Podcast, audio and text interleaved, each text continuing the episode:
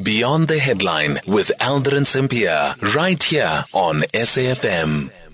Let's start up. Let's start off with uh, Kate Lefko Everett, who is a senior project leader at the South African Reconciliation Barometer at the Institute for Justice and Reconciliation, which earlier on today released results that 81% of the South Africans agree that the national leaders are not concerned about what happens to ordinary people, and 79% believe that leadership cannot be trusted to do the right thing.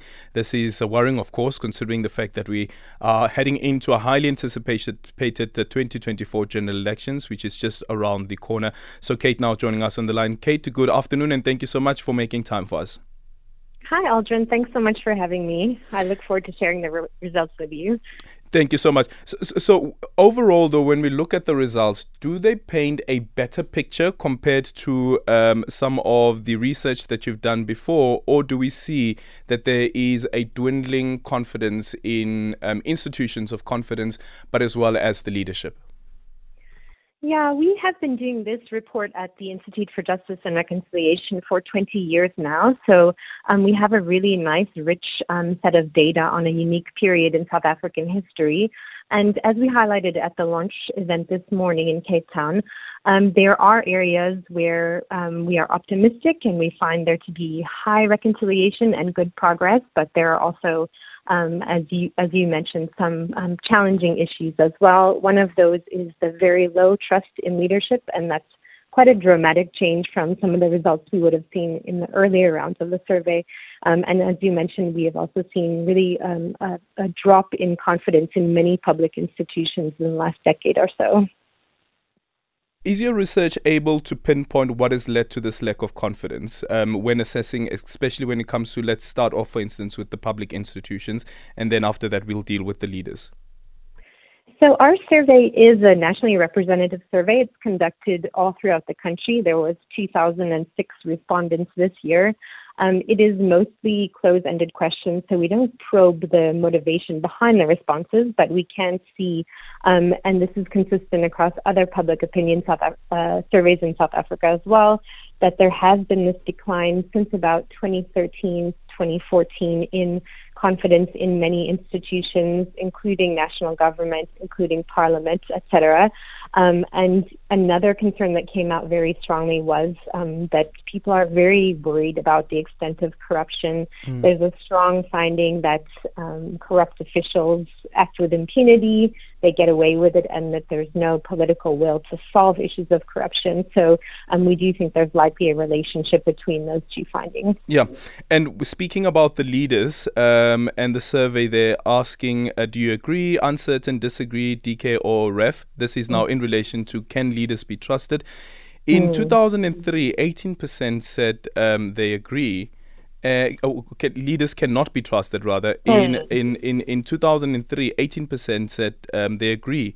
That number shot up to 79% in 2023.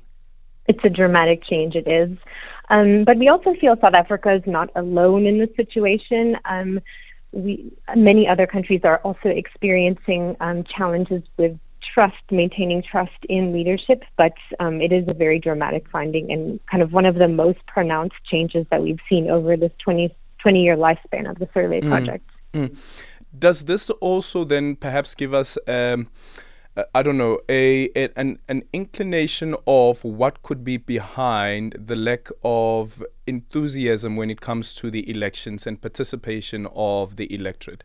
Uh, do, do, does it does it give us that that insight, perhaps? So, what we found, um, we do ask about intention to vote in the 2024 elections. It's obviously a very interesting and relevant um, point to discuss uh, as we go into the election season. And there was quite a high interest. We had 70% of South Africans saying they're interested in participating in elections. Um, that's obviously higher than the turnout we've seen at the last polls. Of course, you can't say that that directly translates into what happens on the day, and there's many reasons people might not um, turn out to vote. But we did find it encouraging that that people are interested in participating. Mm-hmm.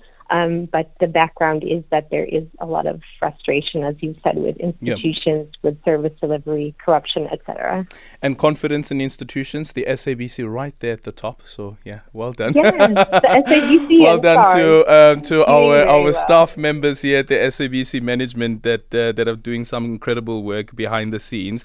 But uh, but this is the public broadcaster that we're speaking about here, and sometimes the public broadcaster tends to have a negative. Uh, uh a, a brand or pe- people perceive it in a very negative light uh, because of the association of it is a public broadcaster and affiliated to government and therefore it means affiliated um, to the ANC. And for me, seeing these figures, very, very interesting 50, um, 57%, which is the highest of all of the institutions that you've looked at.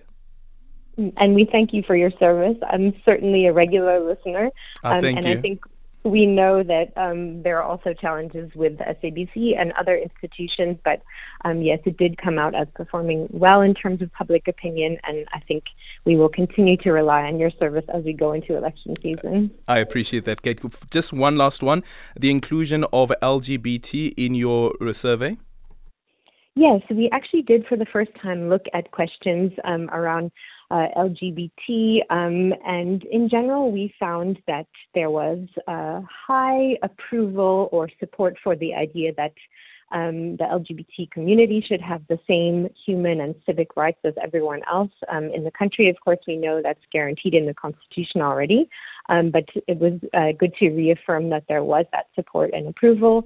Um, the findings were a little bit more moderate when it came to kind of acceptance of relationships um, within families and um, parenting, etc. So uh, we have highlighted that as a room, uh, a, a, place where we hope to see improvement again in the future as well. Thank you so much for your time, Kate Lefko Everett, senior project leader at the South African Reconciliation Barometer at the Institute for Justice and Reconciliation.